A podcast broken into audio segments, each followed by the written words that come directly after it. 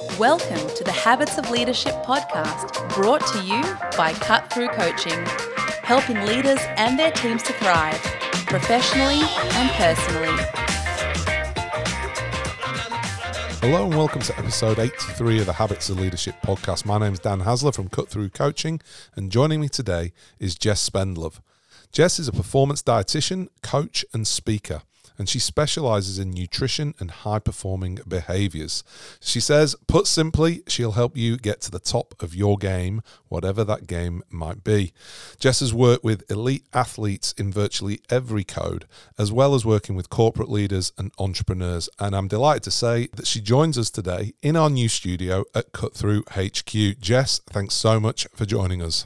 Dan, thank you for having me. I'm really looking forward to today, today's chat. Yeah, me too. Um, I discovered recently that we got similar starts in our um, work when it came to working with sporting um, organisations. I think I'm right in saying that, that your first foray into certainly the world of the NRL was with the Cronulla Sharks, and that was also the same club I started. They, they, were the first club that gave me a, a, a chance, and I'm, I'm interested in. Um, whether it was the Sharks specifically, or, or when you actually took that first step into the world of sport, what was going through your mind at that time? For me, the the vision and the the determination was always with my career. I want to work in pro sport. So, in terms of when that actually happened, it was about three years after graduating, and it is 150% the result of a mentor that I had and learning from her and, and just being eager and, and taking so many volunteer opportunities before that. Um, the Cronulla Sharks popped up at a very interesting time. They needed someone in there off the back of a few issues, mm. and the NRL was starting to bring in regulations around supplements and, and getting the right people in the right roles. It was pretty rogue before then, to be honest, mm. not just there, but in general. In general. Yep. Um, and I don't often talk about this, but the Sharks were my team, so it was it was really interesting because I was really mindful about not being the fangirl. Yeah, I was there to be professional. And look, for me, I've always kind of thrived in the deep end, and that was what it was. Mm. So, yeah, it was a really great opportunity. It was a great place to start. It was fast learning, mm. more about people and interactions than anything else. Yep. And the rest really kind of accelerated quite quickly after that. Yeah. And I said uh, before, like that was your first foray into sport, but that's not true, is it? Because I think I'm right in saying, as a as a youngster, you were something of a, a swimmer, and so you sport has been something that's been important to you. Is that fair to say? Yeah, it's to be honest, it's just been integrated into my life since as as much as like my entire life. So I was very high level swimmer at a very young age. You know, nine, ten years old, swimming before school. You know, national gold medals at those school competitions, national age medaling, all of that. So for me, and a lot of what I do now, the the specializing, I think when you break it down, it's it's really in busy people. So the parallels with the athletes and the corporates, it's navigating these busy lives and other priorities and how do you integrate certain habits and behaviors into that. But yeah, this kind of world of sport, high performance, this type of, you know, thinking, it's mm. it's really just been who I have been for forever. Yeah. And when you um, talk about uh, because we are we're going to talk more about the sort of um, outside of sport uh, in in this episode, but I'm interested in some of the, I guess, key ideas or principles uh, or thoughts, however you want to frame that, that you feel people might benefit more if they adopted that from elite sports? So, what is it, I guess, that elite athletes are doing, either consciously or it's kind of mandated for them? Um, what are, what are they doing that actually everyone would benefit from? Yeah, great question. And and for me there are a lot of parallels and that's I guess what I was able to, you know, understand quite quickly being amongst so many different sports and athletes and it really became clear, okay, well, there's actually really six, seven or eight things all of these athletes can benefit from. And then even further down the line it was like, well, hang on, there's six or seven or eight things that everybody can mm. benefit from. You know, the mindset for an athlete is I need to perform and getting and connecting with them on that level is what it's all about. So, nutrition in terms of how it's going to fuel them to then thrive, how it's going to help them perform in the moment, and how it's then going to help them recover. Mm. You know, extrapolating that out, it is about enjoyment, it's not about suffering, and it's also about being, you know, supported and not suffocated. Mm. So, I guess a few, and probably the one I like to talk about the most We'll start with whether it's on a podcast or with a coaching client or when I present or anything, it's talking about understanding actually the role of different foods. Mm. And for me, I don't talk about macros and micros, like to an extent I do, but I talk about elements and understanding four key elements of a meal. And to be honest, a snack, which I think a lot of people get wrong. They just think it's like a filler, but it's actually a strategic way to nutritionally fill yourself up and fuel you. Um, but understanding, you know, carbs, proteins, fats, and colors, which is the fourth element, and how you respond. So, protein is the one I see most people getting wrong. And I guess a lot of people think of it as, oh, it helps me recover, helps me build muscle, which, yes, that's all 100% correct. But of more interest to every single human being is it satisfies you, it sustains you. And when you're constantly drip feeding that across the day, that's impacting your energy, your blood sugar levels, and the flow on effect is how you feel, your energy, your cognitive performance, and your physical. So that's definitely one of the key principles that every single person, if they learn to do that, and that's the most important thing. Yeah, I'm talking pretty high level here. How do we then actually do that? Mm. Um, people like to subscribe to ways of eating or meal plans, etc., which don't actually align with them as a person. And what I like to do is give that knowledge so they can apply that to them as an individual. And that is success, manipulating and adjusting slight tweaks to where you are, not these giant, you know, changes just because someone they follow or they've been recommended to do something which they don't like or don't agree with or just doesn't like fit their life to be honest. Mm. I think um, just when you were sort of rattling off all the benefits of, of that, not once did you mention weight, you know, and I think, um, and I'm going out on a limb here now, but I wonder how many times when people kind of ask you what you do, right, and you say whatever it is you say, and I'll be keen to actually, you know, we'll, we'll do this. We'll actually let's role play this a little bit, you know. So you're at a party, and and someone says, "Oh, hey, Jess, nice to meet you. What do you do?" You say, Sometimes I lie.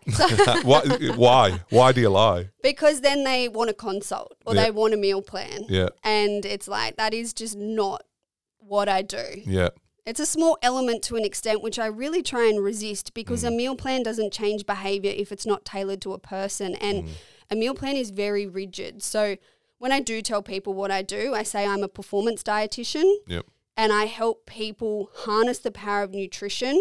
Mm. I do other, you know, areas as well, but say nutrition, sleep, and high performing behaviors to help them go from exhausted to energized. Yeah.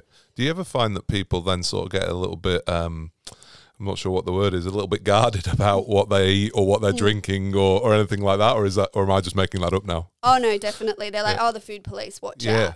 Which so the food police, right? That, and that's kind of where I was I was going with this idea of how many people just have this probably well maybe quite conscious or maybe just subliminal unconscious link between oh you're talking about diet you're talking about weight you're talking about uh, nutrition you're talking about how I look as opposed to what I heard when you're talking is no no this is about human functioning performance energy sustainability you know all the all the stuff which elite athletes know are, are critically important and yet as soon as we talk about a teacher or we talk about a corporate uh, leader or business person doesn't seem to be as important And you know, to be honest, I'm even going through a phase of going performance dietitian. Does that pigeonhole me? Does that put me in a box? Like I feel like even I'm questioning that. And obviously when people come into my world and they see what I'm about and they hear all of that, there's an extension of that. But it's 100% correct. And, you know, for me, how I talk to people is about like metrics that matter, metrics that actually matter, which is energy, mm. you know, levels, consistency, peaks and troughs, and just total amount that people have, appetite, and performance. And appetite's an interesting one. Appetite's more about going across your day and feeling in control, not those peaks and troughs, not starving to really full, not the sugar cravings. And all of that is a byproduct of behaviors in that protein piece and probably a few other things we'll touch on. And the third, performance, which performance is probably the most individualized. It's either cognitive or physical. You know, if I'm working with a, a senior exec or an entrepreneur, it's it's cognitive is generally the focus, but there is still an element of physical. Like they're probably training, or that's just even again that day to day piece. Mm. Whereas if it's athletes, it's something else. But I always come back to those three metrics. And to your point, I probably get a lot of clients and even elite athletes that I still work with one on one. And often in the forms, it's very focused on that body composition piece, mm. which for me, sometimes that is the fourth metric. But when the first three are in check, the fourth one takes care of itself. Mm. Yeah. When in, and what I'm guessing often happens when people are not being coached in the way that you would coach them, they'll focus on the fourth one at the expense of my energy, my performance. You know, I'll, I'll, I'll restrict certain food groups because I don't know I've subscribed to some kind of diet. You know, and that's actually where I'd like to kick us off. Is you know how do you um, how do you in your field where I'm guessing you know that there's a lot of noise, right? So what, what I mean by that is, right, when when I go in and talk to people, you know, I'm talking about um, mental skills, being able to bring your best in the moments that matter. That's how I frame um, what I do, whether that's individually, whether that's as leadership. You know what? There's not a million articles on that online that are just popping up in your feed. You know, there's not racks and racks of magazines which are promising the next best thing. So when I go into places, I've got a fair bit of clear air to be able to um, talk about this stuff. I can put stuff out, and and there's not a great deal of oh yeah, but I do this, this, and this, right? And it worked for me. I'm guessing that when you go into to talk about this, lots of people have got experiences or um, you know mental maps around diets. You know, um, you know, I, and I just often I sort of you know rattle up with the high fat, low fat, you know, high fiber, no fiber, whatever, red, green, all these different kinds, paleo or whatever it is, and I'm I know that this is the case for you. You don't talk so much about diets, but you talk about principles. But what I'd like to do first of all is how do you bridge the gap between your philosophies around principles versus what I'd argue is probably the mainstream diets? It is a minefield. It is challenging. Everyone eats, so everyone has an experience. Everyone has tried certain things. The people that I work with no one's ever coming to see me as that first port of call because um, they're just not. You know, they're mm. reading magazines and they're trying things. So I guess it really depends if it's that one on one or in that group sense, but always getting a feel for why people are trying something is super important. You know, understanding what drives them and then even again trying to understand well, how is what you're doing working for you? And even they are pretty aware that, oh no, well, I do this Monday to Friday, but I'm totally rogue on the weekend. Or, you know, I'm doing this, but I actually feel really tired of my productivity. So, nearly getting them and asking the right questions for them to reach that resolution. Look, the teams I've worked with and the logos I can put on my presentations helps because I can come with that like credibility and I guess authority, but it's never going in as a dictatorship it's going in as like a human to human approach. Um, and most people, even if they resisted at the start, by the end of it, because it is such a just sensible, common sense, refreshing approach, which again linking back to individual experiences like not everyone's getting it wrong all of the time but they'll swing between i see a lot of the all or nothing behaviors and i've actually created a quiz at the moment to help people see where they're at like are they getting most things right where they just need to dial into the one percenters, or are they that all or nothing person, or are they a ticking time bomb and giving them a little bit of a roadmap? But yeah, I think um, it's always about understanding people, going in with my knowledge, but never being like a I'm the authority. You need to hear X, Y, and Z, and that's the only way. It's nearly getting them to come with their experience, some solutions, questions, and, and getting them to kind of challenge what they've been taught or heard. And, you know, I think one benefit out of COVID is a lot of people are cluing in to okay, no, we actually need to look at things not just for the now, but for the long term. What is that sustainability piece? What's impacting my my mental well-being, my spiritual, my emotional, not just my physical.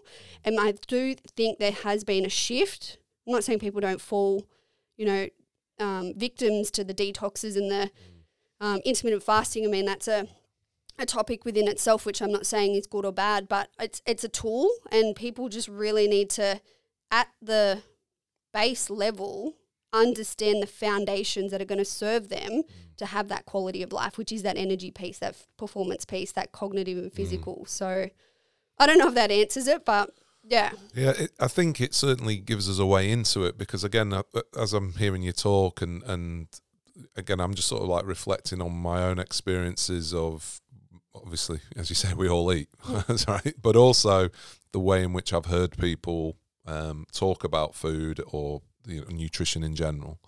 And I reckon a lot of it is it's not just the practical, pragmatic, which I do want to spend some time talking about, but a lot of it is psychological. A lot of it's probably subconscious. Like, you know, I'll give you an example. Like, I'll always finish my plate, right?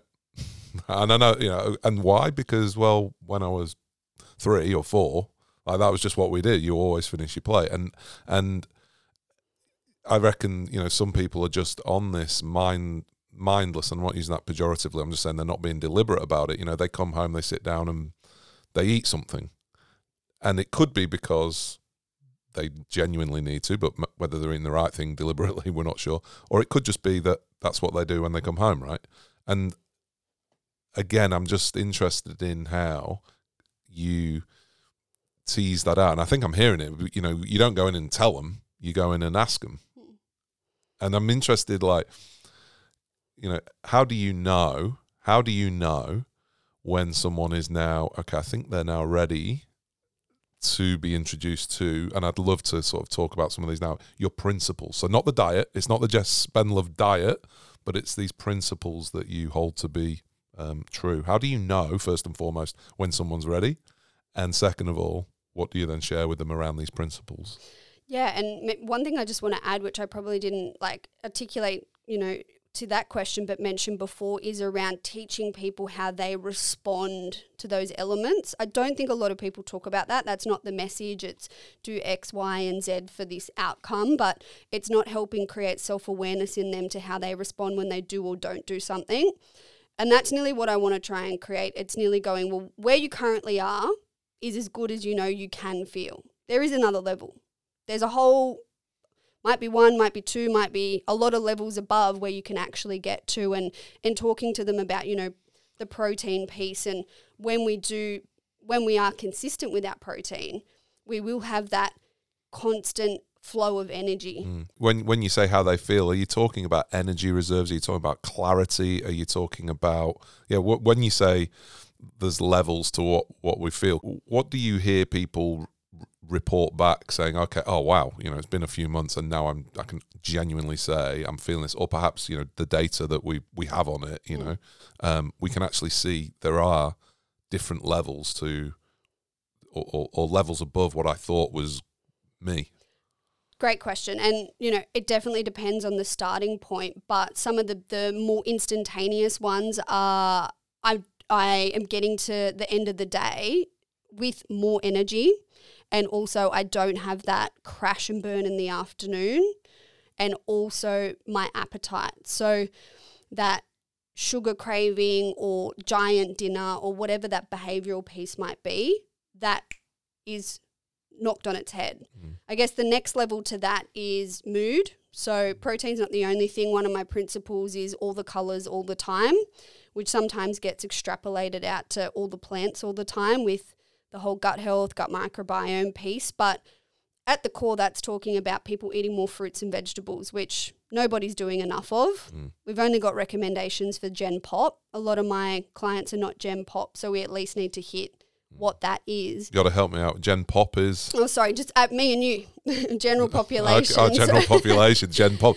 Sorry, I thought we were going Gen X, Gen Y. I was like, Oh, sorry, Gen no. Pop is a new one. Oh, yeah. general population. Yeah, yeah, so you know the the five to six serves of vegetables and the two to three serves of fruit. Mm. We don't have what does an elite athlete need to eat, Mm. um, but we know that less than five percent of all Australians are hitting the, the, the Australian dietary guidelines for, for the general population. So that's key because fruits and vegetables are about antioxidants, polyphenols, bioactive compounds, like all of these big fancy words, which basically are quality of our diet, micronutrients, and these at the core are important for anti inflammatory eating, you know, recovery not in terms of like muscle architecture and damage, which requires, you know, protein and enough overall energy, but recovery from clearing the damaged cells or the toxins or, or the buildup in our body, which we need called um,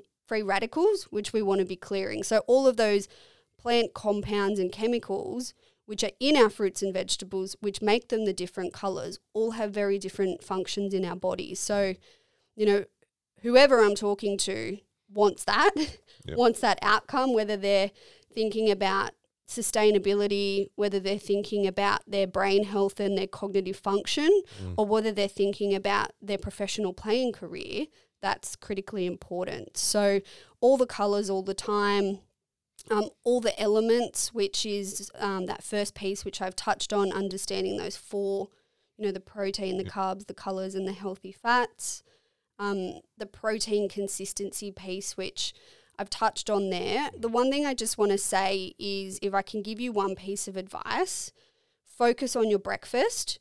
If you can get that right, if you can, you know, make sure ideally you're looking at around 20 grams of protein. Um, there's a whole bunch of different reasons for that. But if we can get that, which, you know, looks like kind of three eggs or some Greek yogurt, um, maybe some protein powder. If we're more plant based, we might be looking at soy based milks and yogurts or a plant based um, protein powder. But if you can get that piece right, that will just set your day up for whatever's in store. Mm. You're laying the foundation of balancing your energy, balancing your blood sugar levels, and managing your appetite. And so much of what I see is havoc going on at the end of the day, which mm. people are trying to fix. They're thinking, what's going on here? Why am I doing this? Yep. They're trying to put change into that. But that is a byproduct of what they are or are not doing at the front of the day. Yeah.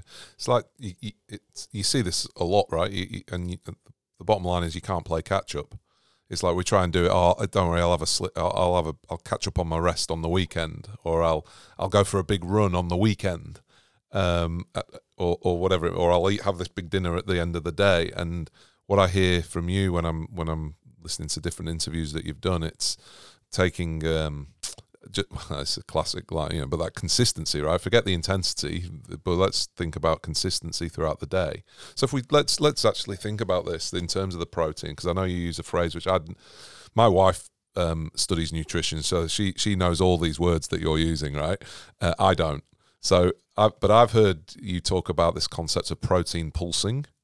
Can you tell me what that means and and how we can do it and and the benefits? And when I say how, I think what I really like there was again when you tell me 20 grams of protein, I don't know what that is, but I do know what three eggs looks like. So I'm just wondering how if we can make it really nice and tangible for someone like me, right? And I know this might be a coaching session, sort of informally, but yeah, what what does it look like to protein pulse throughout the day if we go from breakfast through the day for for a gen for Gen Pop? Gen Pop. That's. Yeah. I don't think I've ever said that in an interview before, so I don't know why it came out here today.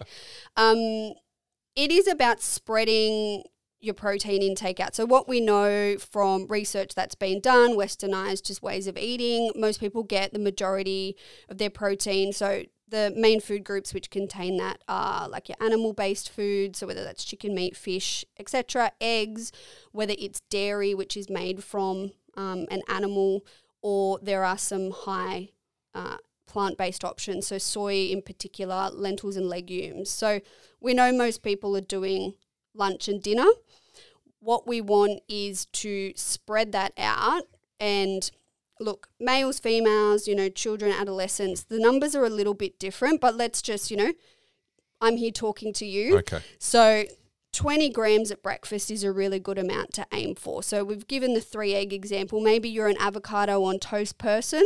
Yep. Can we boil a few eggs in the morning or have them in the fridge and, and warm them up? If that's not feasible, can we um, have a smoothie that we can make with a cup of milk or soy milk and um, maybe a you know 100 grams of Greek yogurt or soy yogurt?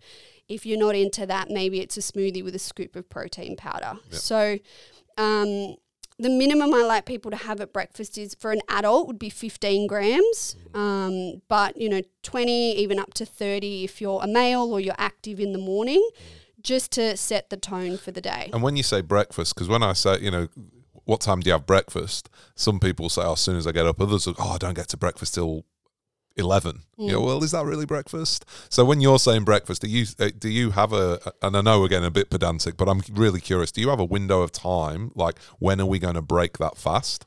Look, I don't. Um, for for the average person, general population, I am less about must be within an hour of waking up. Um, that is definitely where we need to look at the flow of the day and what works for the person. Sometimes forcing someone to eat early in the morning, a they're going to resist it. You're not hearing them, but b that just may lead to an extra meal, which may not be actually counter. Yep. You know, may not be helpful for that person. So um, that is an individualized, yeah, recommendation. Yep. Uh, lunch, most people, you know, most people get enough uh, protein at lunch. I tend to talk in like a plate, which is quite helpful for people. So, um, protein should generally be a quarter to a third of your plate. Okay. So even just by knowing, okay, she's talking about chicken, fish, eggs, she's talking about you know beef, uh, tofu, lentils, or legumes. Mm. Just look at your plate. A quarter to a third of the plate. If you're sitting within there, that is a good amount for a male or a female. Yep. Which is a nicer way of going. Oh, 150 grams of Yeah. chicken. Yeah, because I've not got my scales with me. Yeah. So just yeah, yeah, yeah. Um, and plate ratios is something I talk a lot about. So if, if anyone's interested, like a good kind of ballpark to sit at is protein, that quarter to a third. If you're a little bit more active or you're just trying to maintain your weight, then the color and the carb component should also be about a third each. Yep. Um, so colors your salad and your vegetables, your carbs, your bread or your rice or your pasta or noodles or whatever it might be. Um, snacks. Mm. So snacks is an interesting one. Um, I think most people think they shouldn't snack, yeah. and you know, there's this movement of intuitive eating, which you know, each to their own. Personally, I find guardrails help a lot of people, and so sorry, intuitive eating is what? Just eat when you want. Yeah. Yeah. listen to yeah when you want to eat, what you feel like, Mm. and and honor that. Mm. Um, and your thoughts on that are a little. I I'm more about let's just put some guardrails Yeah. and some recommendations because people, in my experience, are not getting it right, so they Mm. need that guidance. Um, three to four hours between meals is about a good amount of time where you can still feel function, Mm. productivity, not kind of experience that energy crash and burn or that flow on. Mm. Once we're getting into the five or six hours, so for example, lunch to dinner, Yep. without a, a mid afternoon snack, Yep. that's when there starts to be consequences of whether it's overeating at night, sugar cravings, that real energy crash and burn in the afternoon. So I like to suggest a high protein, high fiber, colourful snack in the afternoon, which might look like Greek yogurt with some muesli and fruit, or you know, a whole grain cracker like a nine grain Vita Weat with some ham, cheese, and tomato, or tuna or, or salmon. I'm mindful on the ham because, uh, you know, it's not like I'm going around saying everyone must eat ham, but it is something that a lot of people like to eat. So before I get any Yeah, yeah. DMs about that, um, it might be tin of tuna on those crackers or, you know, half a cup or a cup of brown rice with, you know, a handful of, of spinach. Um, that is a snack, and that is mm. what I call an everyday snack. It has those three elements, and it's serving a purpose. And I get people are probably like, "Oh my goodness, that sounds huge." Yeah, I was going to say, I reckon some people might think that's lunch. That's not a snack. That's lunch. But yeah, go on. And you know, for some people that might be so maybe it's starting with a yogurt pouch and a piece of fruit. And where, mm. you know, that still has those three things because a fruit, say an apple is carbs and color and fiber and then the yogurt pouch. But the thing I'll challenge you on for anyone thinking, "Oh my goodness, that sounds huge." Just test it, just try it and just observe how you then end your day. Are you mm. then reaching dinner and you know, you're feeling ready for dinner but you're not starving? Is that then allowing you to eat slower at dinner or a you know a smaller portion Because what we actually want is breakfast, lunch, and dinner looking a lot more even. And we want that kind of, at least in my experience, most people need that one proper snack. And like I said, it's probably that afternoon because lunch and dinner tends to be a wider time point. And just see how you feel. Um, you are changing behavior, however old you are. You've got your lifetime of, of habits in front of you. So, you know, um, it is going to take dedication, motivation, and, and being intentional. But that is also why you should only really focus on that one area at a time. So, look, hopefully, there might be a few things you've heard here which call that out. Um, it might be the breakfast piece, it might be your plate elements, it might be the snack. Just pick one, Yeah. Try that, and just see how you respond and feel. Mm. Um, dinner, it's pretty similar to lunch, what I spoke about with those ratios. Yeah. Um, probably there, it's dialing up the color component. Most people were not great with the the veggies or the um, the salad. Uh, you know, my whole thing is if it's brown and white, it's not complete. So at least just get something on there. And then ideally, you're dialing it up to also about a third to even half of your plate. With the colours. Mm. Yeah. At the exp- so at, so if it's half of the plate, what are you dropping out of the carbs piece? Yeah, it would still be there. And this is a great point you raise. What I often see a lot of people doing is removing, say, carbohydrates. I'm cutting carbs, you know, and also that's also their understanding of what a, a carb is. Most people think that's just rice or pasta.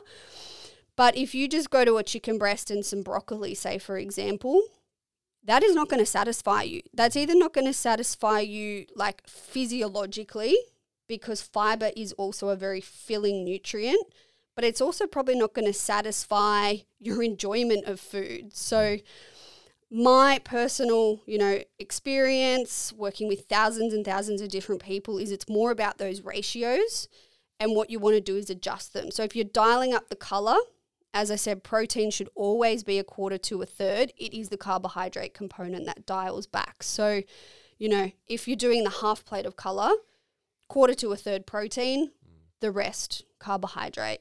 Um, you know, looking, you're male, you're quite tall. You, I would probably be suggesting for you more like a third, a third, a third, just because that's more like what you're going to need for your requirements. Yeah. And what about um, you know, timing of dinner? I often hear, you know, you, you don't want to eat too close to bedtime and and and again, I'm sort of throwing this out to you just to is there anything in that? Is there an optimal time that you want to be eating? Because my guess is if we're getting this right, one of the metrics that we'll see an improvement in is not only will we, which might sound a little odd, but not only will we have more energy towards the end of the day, but we'll probably sleep better, which kind of seems counterintuitive, right?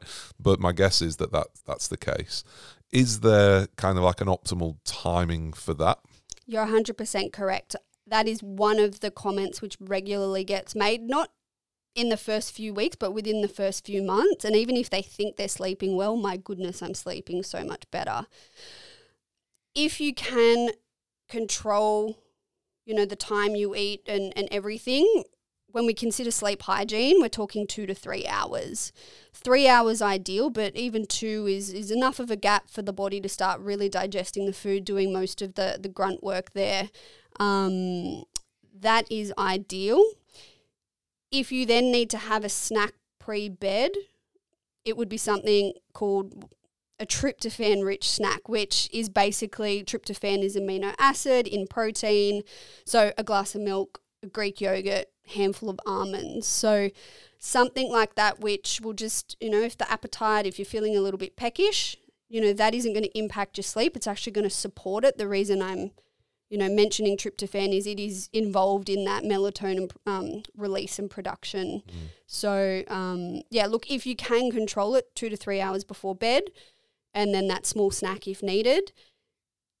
I am mindful in that though, particularly, you know, I imagine there's a whole range of people that listen to this, and obviously with our both our athlete background, depending on the level, sometimes that's just not possible. Hmm.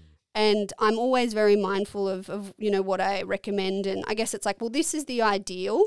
But depending, you know, it could be a corporate, they could be traveling or have a lot of meetings and, and they need to have dinner. What I don't want you to think is I'm saying skip dinner because that is going to have a knock on effect to probably your appetite, your energy, potentially your sleep. You might be waking up hungry. So we make the best of the situation. Um, if we're doing that pulsing and we're spreading our food out, dinner's probably not going to be as huge as, as maybe what it is if we get that wrong. Mm. And then if we can get that timing right, that's going to be even more supportive. So, yeah, look, sleep and nutrition, like they are inextricably linked. They both have the power to very positively support each other mm. or negatively, unfortunately, impact each other as well. But mm. if you take some of these recommendations on, mm. I can nearly guarantee you'll find that you're sleeping better as yeah. well, which, um, you know, they're two of the only things we actually have to do every single day yeah. other than breathing. Yeah hopefully moving because that's a really cool but we actually we don't have to in terms of like our survival yeah yeah, it's um, but yeah, two to three hours in in I guess answer to your question is the ideal. Yeah, and we can then from hearing you right, it kind of creates this virtuous spiral. It get we get better sleep, we eat better, we get better recovery, blah blah blah.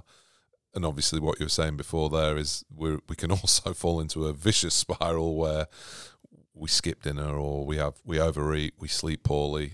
And I think I'm. I mean, I know I feel this the same. If I wake up after a crappy night's sleep, it's really easy for me because maybe my willpower isn't quite what it was, but maybe there's other stuff going on as well. It's really easy for me to then go, ah, you know, I'll just eat whatever now, you know, and you can, again, whether it's just over the weekend or whether it becomes more habitual. I'll, I'll give you an example of um, a habit that we see a lot with, we know we have a lot of educators that listen to this podcast, and we know because they tell us all the time, yeah, Dan, that's all great, but I don't have time for lunch you know, I'm just da da da da. You know, and then they tell the other thing is they don't have time to go to the bathroom, right? Which is all right because they're not drinking a lot of water anyway. And so I'm really interested in when people get locked into this cycle. And now, yeah, let's think about that for for a minute. What are some ways that we can? Because teachers aren't aren't just going to be able to say, you know what, kids, entertain yourself for half an hour because I'm just going to get all my food ready and, and eat my lunch what are some ways that they can start taking some ownership back of this rather than just leaving it to literally leaving it to chance whether they get time to sit down for lunch or not?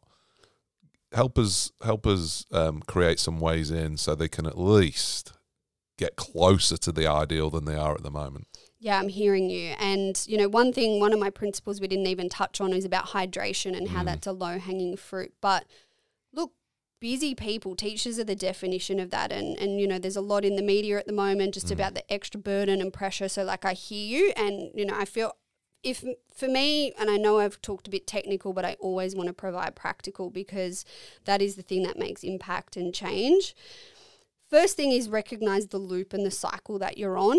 And you know if you are lacking in time but there's zero preparation going into it and I'll dive into that. I'm not talking, you know, your whole Sunday's meal prep. Um, mm.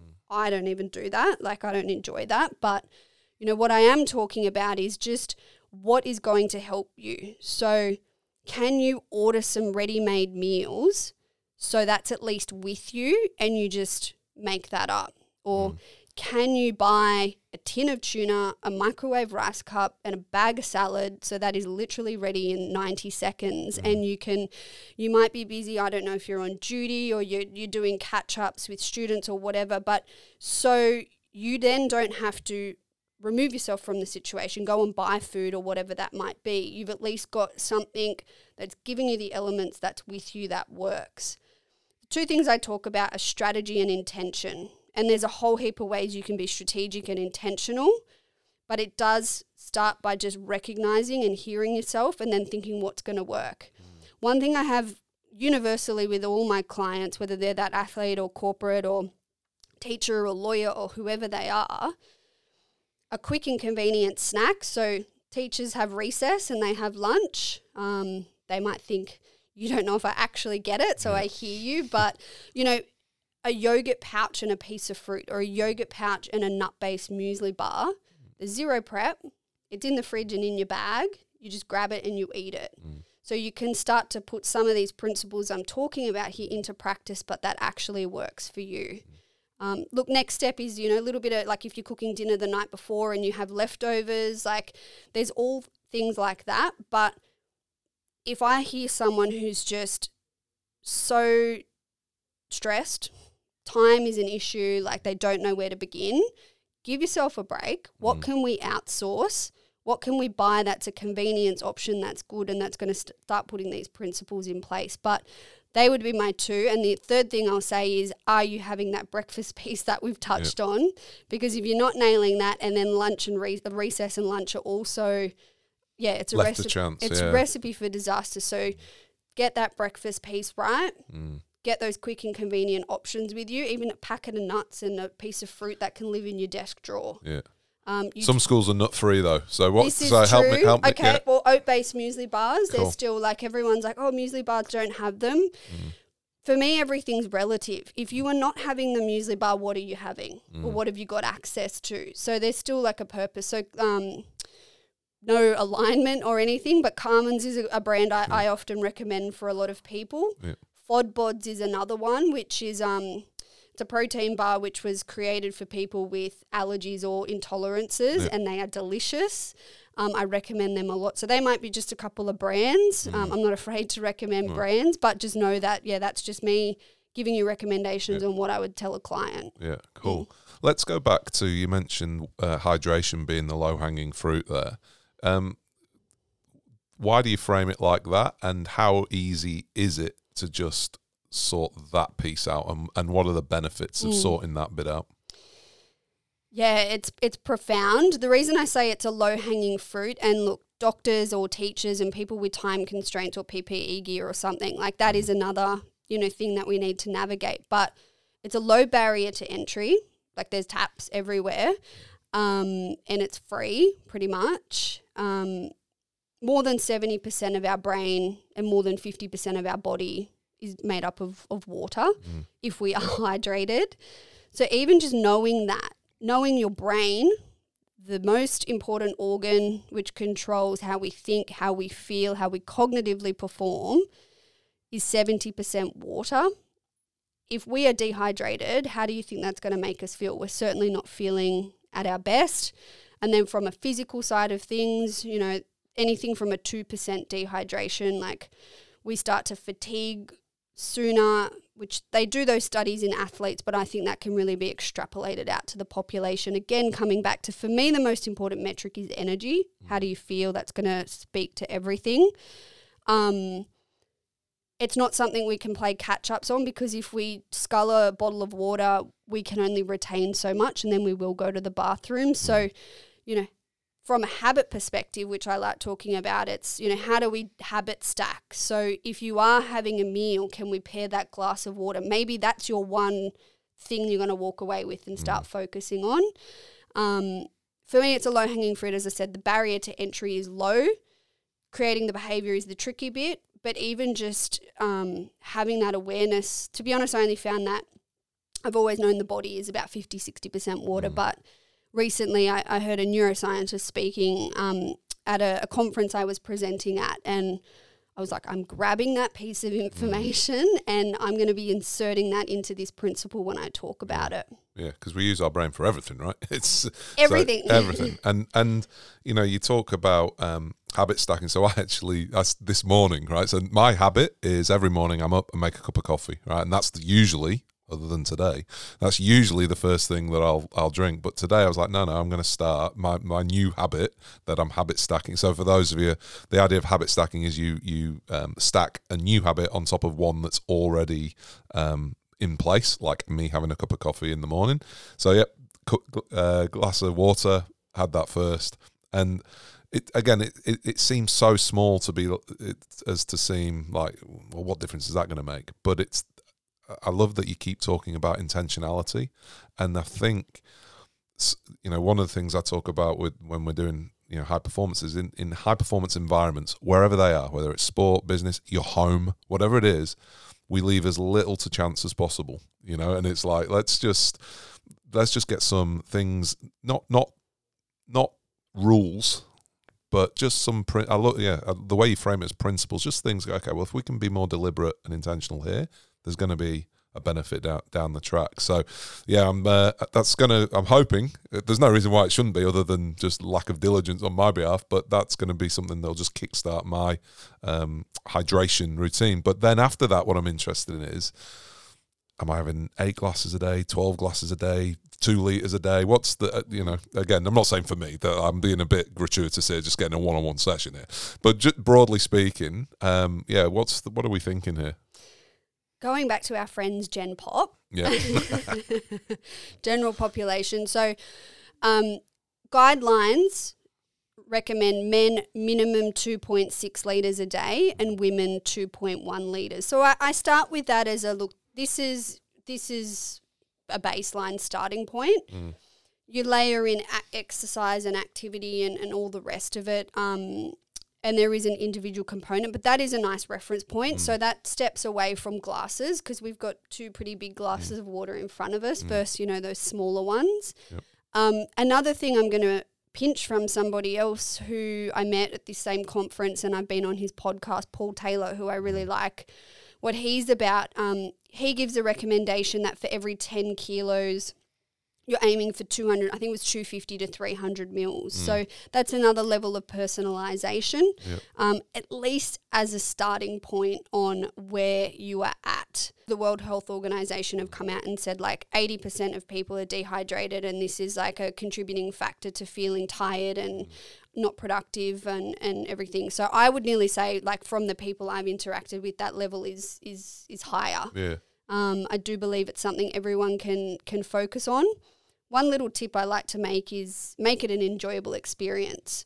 Um, buy yourself a nice glass bottle, or, or you know, buy yourself some nice glass bottles of San Pellegrino, or whatever you like. Like, make it a nice e- experience, like a luxurious experience, so you're more enticed to do it. You'd be surprised how much that actually really kind of starts to help the process, other than the habit stacking piece. Yeah. So help me then. So one of the one of the challenges I have at home is my, my wife again, who I said is she's right into all this.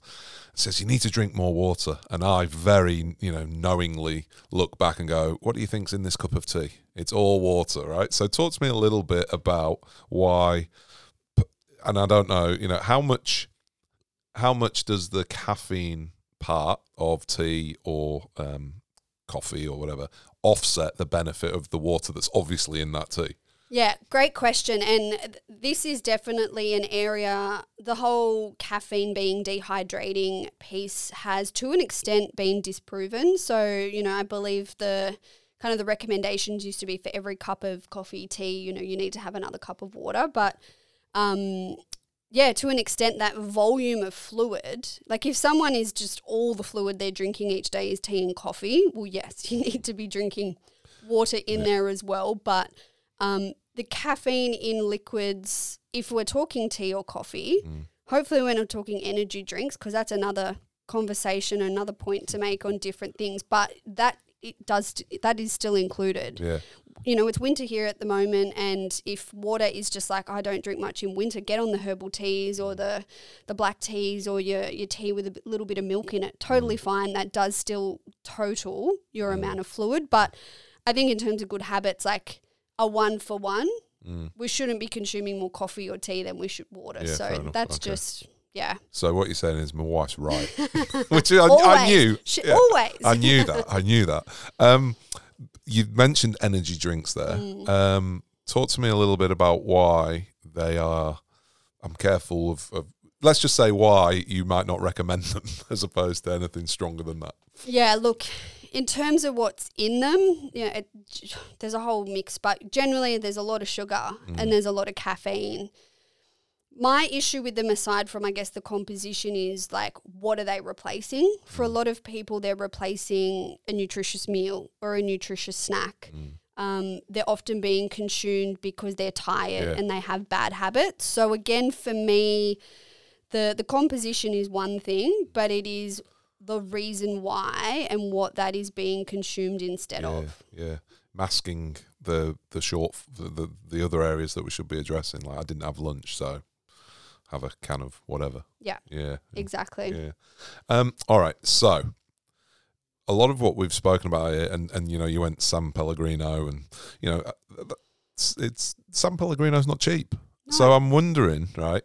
Uh, there's two things that think at play here is time to do it, and I'm not saying this is legitimately or objectively a truth, but what I'm saying is a lot of people say, Dan or Jess, I don't have the time to to do the prep, or I don't have time for that, which I think you've covered off a little bit, right? I think you've sort of gone, well, it doesn't have to, you just get kind of tuna, right? But what about the cost side of it? Because you know, again, maybe this is a, an excuse, but I think it, this probably is a little bit true.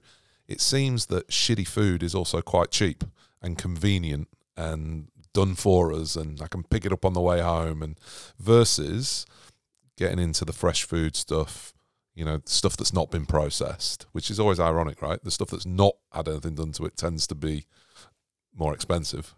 Um, talk to me a little bit about how you help people who are that they have some legitimate concerns around budget and and more so than the time, but specifically budget. What's what what's some helpful advice here? Yeah, look, and particularly at the moment, Mm. it, it is a concern. Um, there are very cost effective methods for bulking out meals. So, one, like something like tins of lentils and legumes. If you compare that to, say, beef mince, for example, and we're making maybe some spaghetti bolognese or we're making some tacos or, or whatever it might be, if you blend the mix of the beef and the, the lentils and legumes, like a tin of lentils can be like a dollar, whereas, you know, 500 grams of mince is, you know, eight, nine, ten dollars plus. So there's methods of, of using like a blend of the kind of animal based products and, and plant based. Um, you know, there, there's some really great research that's been do- done done in Australia, which is actually comparing the the cost of like plant based foods and showing that it does come out more cost effective. So this isn't me telling everyone you have to go plant based, but it's going That's good. I was about to wrap up the interview. it's done. She's off. She's got an agenda. Um, but it's going, that is a way, like, A, to nutritionally boost the profile of your meal. B, you won't even taste it, but C, reduce the cost. Um, so, yeah, tin lentils and legumes, like fresh fruits and vegetables, always you want to shop seasonally. Always seasonally. Um, there are.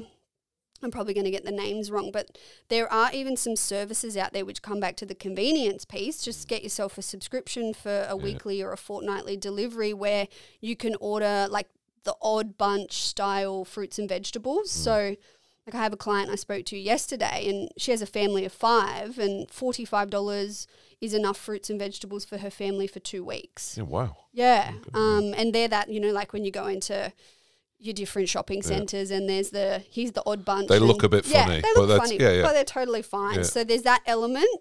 Um, yeah, and you know, when you're looking at convenience options, so I know I've given the example of like the microwave rice Mm. and, and everything, like that does come at a cost compared to buying in bulk and, and cooking it yourself. Mm. So there is always going to be that trade off. But look, it, it is challenging, but choosing those kind of tinned options which can reduce the cost and, and dial down the volume of the animal based products, buying seasonally, you know, buying home brand, mm. there's no harm or no issue with that. Mm.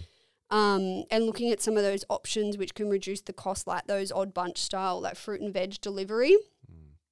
And look, it, it, you know, maybe it goes without saying, but I hear a lot of people kind of using these as objections or excuses or, or truths to mm. them. But, you know, that's when we need to go, well, how many TV subscriptions have we got? Mm. Or, you know, what other areas of our life are there things we can also maybe look to ju- adjust to, to prioritize this because your health mm. is the most important thing to you now, to your performance, but to your long term as well. So, um, yeah, I think there's a lot of there's a lot of factors there, but hopefully those help manage that that cost side of things at the moment. Yeah, I think that's actually a really interesting point because I reckon I reckon that health isn't a now thing for a lot of people.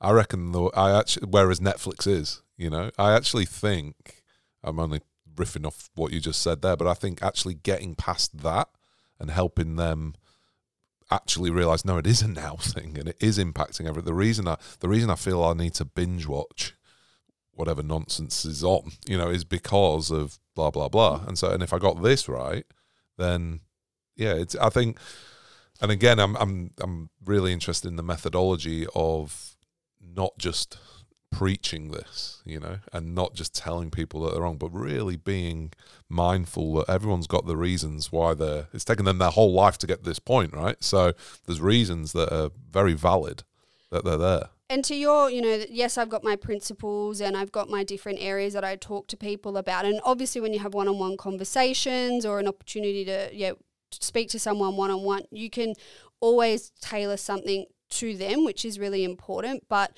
the most important thing is hearing them, seeing them, feeling what's important to them, and giving them like that solution, which is going to give them that biggest impact now. Mm. So it's not going one size fits all, and you know, just because the protein at breakfast thing is the most, you know, for most people, for for someone else, it might be a totally another different strategy, which mm. speaks to them, feels like it's the path of least resistance.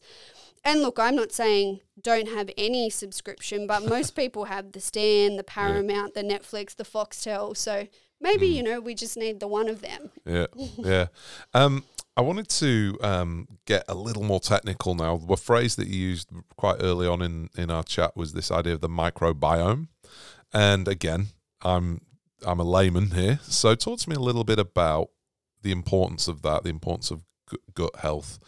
Talk to me a little bit about the role that fermented foods can play, which again might be a little outside the, the norm for what people are thinking of, unless they've engaged in this uh, in this space. Talk to me just a little bit a- around the importance of of that as perhaps another you know another start point that people could take because maybe it's like yeah I'm hearing all this can't do any of that but maybe let's let's go to the gut.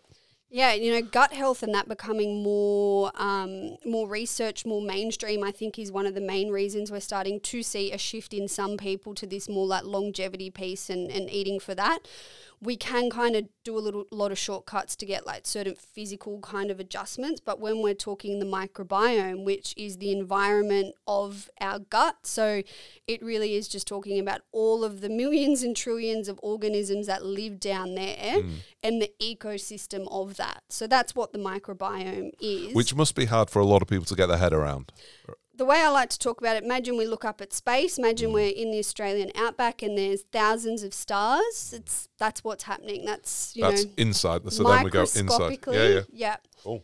Um, you know, the gastrointestinal tract is the mouth to the exit, um, basically. That's a nice way of putting it. um, and when we talk the the mi- microbiome, we're really thinking about you know, once food is in our stomach and it's digested, it's broken down, it goes into our small intestines, which is where we extract the nutrients into our blood.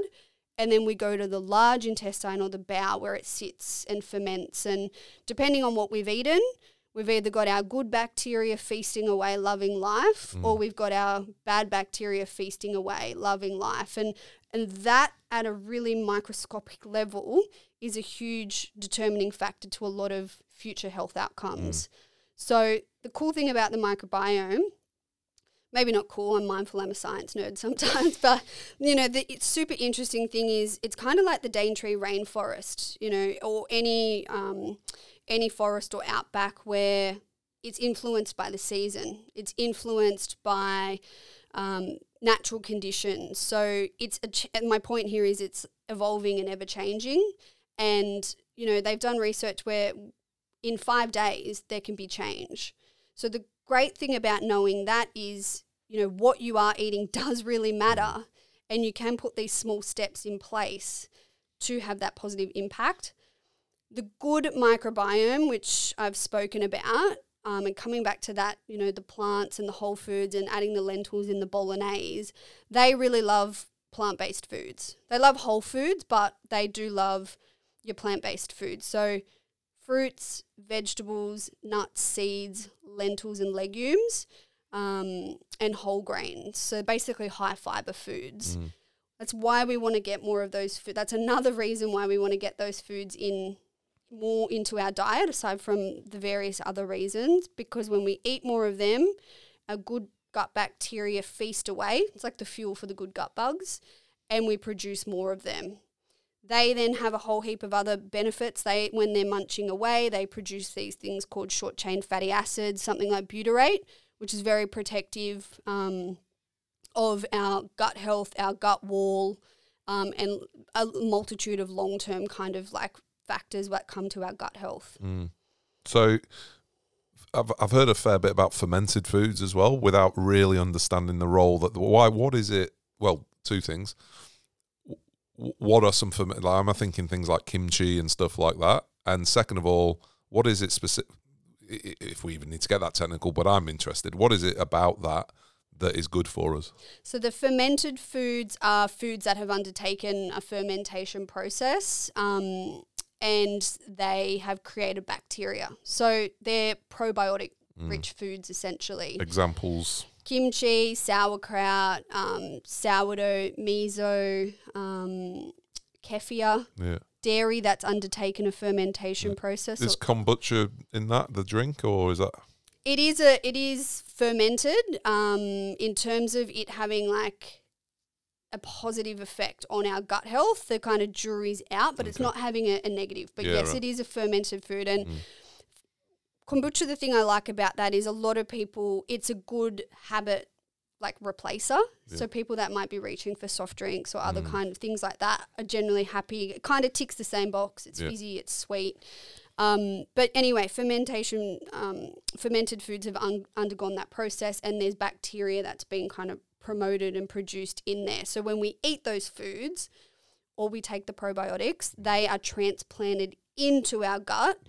And so what I was talking about was, I guess, when we eat foods and we produce the bacteria via that process, this is about eating foods that already contain that and we transplant them in there.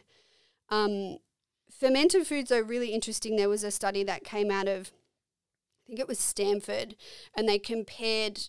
It was quite a great. It was a really interesting study. They compared two interventions, both positive effects on the, the gut microbiome.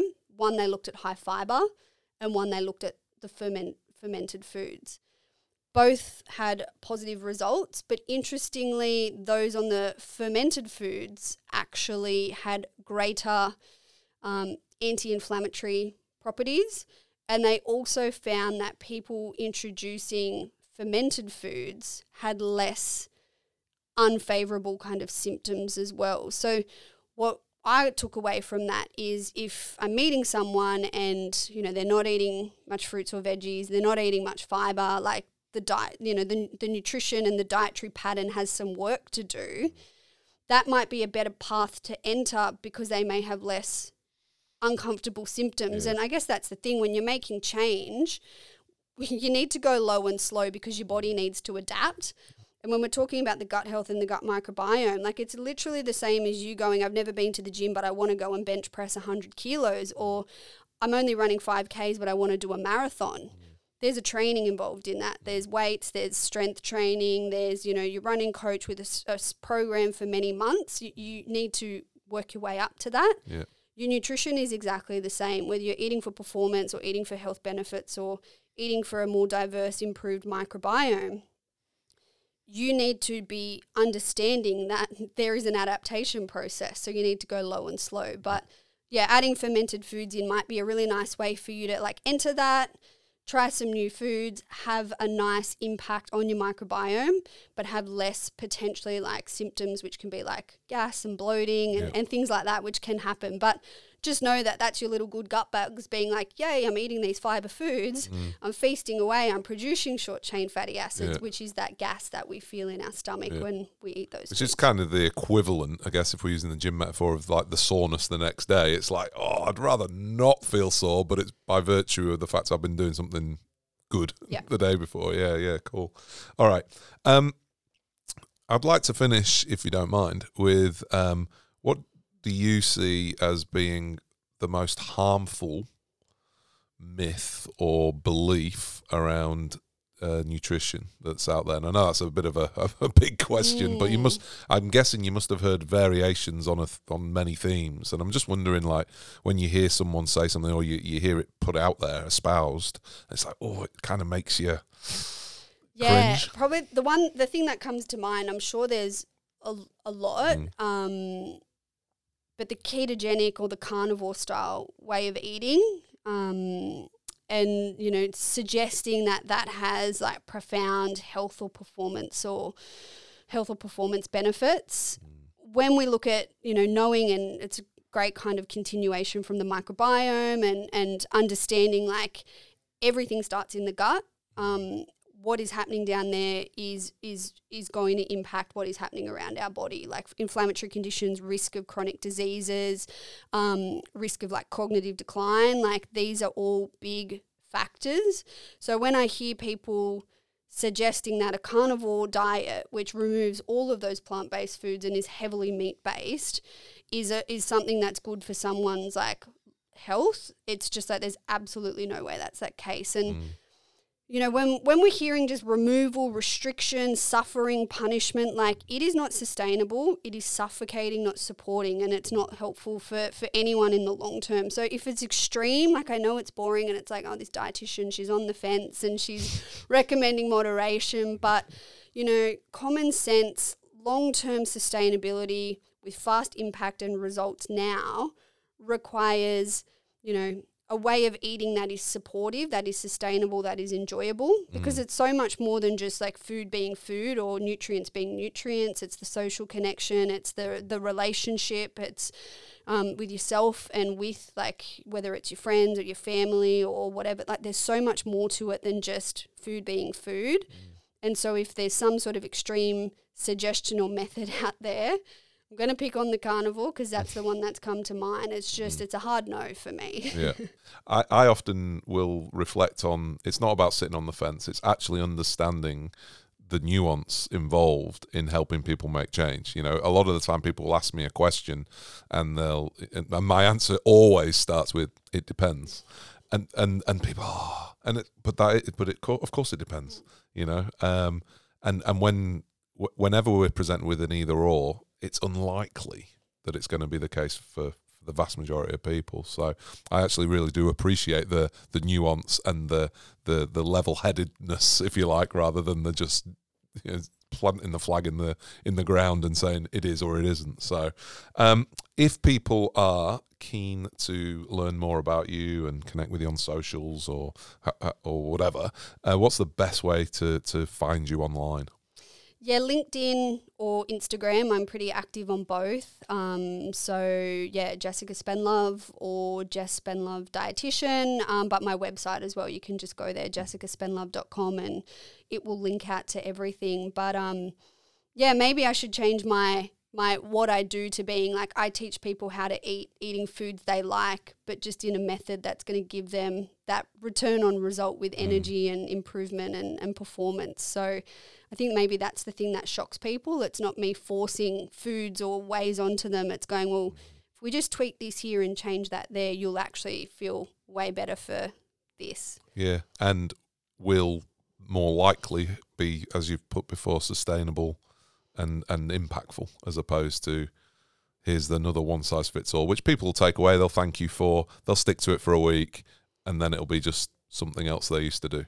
Totally. And you know, my method is really like I want both and I'm I know that people can have both. You can have fast impact and results now, but you can build those long-term sustainable habits and that just really takes like looking at yourself and and what you want to work on but applying some of those principles. Yeah, awesome. Thanks so much for your time. Appreciate it.